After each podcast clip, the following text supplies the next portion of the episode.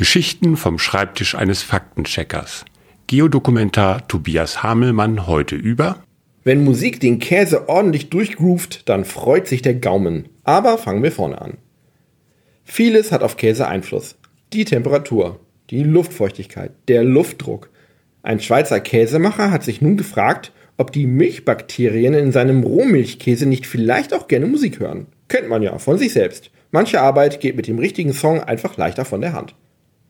Um der skurrilen Idee etwas Fundament zu geben, erdachte sich der Käsemacher ein Experiment und zog Fachpersonal von Universitäten mit heran. Man berieselte unterschiedliche Käseleiber mit Tönen oder Musik, einige mit Hip-Hop, andere mit Rock oder Klassik. Eine Verkostung am Ende monatelanger Beschallung in Einzelboxen ergab, der Hip-Hop-Käse war besonders cremig, ähnlich wie der Rockkäse. Andere Käse waren eher trocken und krümelig. Zufall? Hm, vielleicht. Einige Verkoster schmeckten nämlich den Unterschied überhaupt nicht. Außerdem müsste man das Experiment mit mehr als nur einem Blei pro Musikquelle machen, damit man die Reproduzierbarkeit der Ergebnisse checken könnte. So oder so ist und bleibt es wohl eher ein Werbegag und hat, wenn überhaupt, lediglich mit den Vibrationen und Schwingungen im Käse zu tun, nicht mit der genauen Musikrichtung.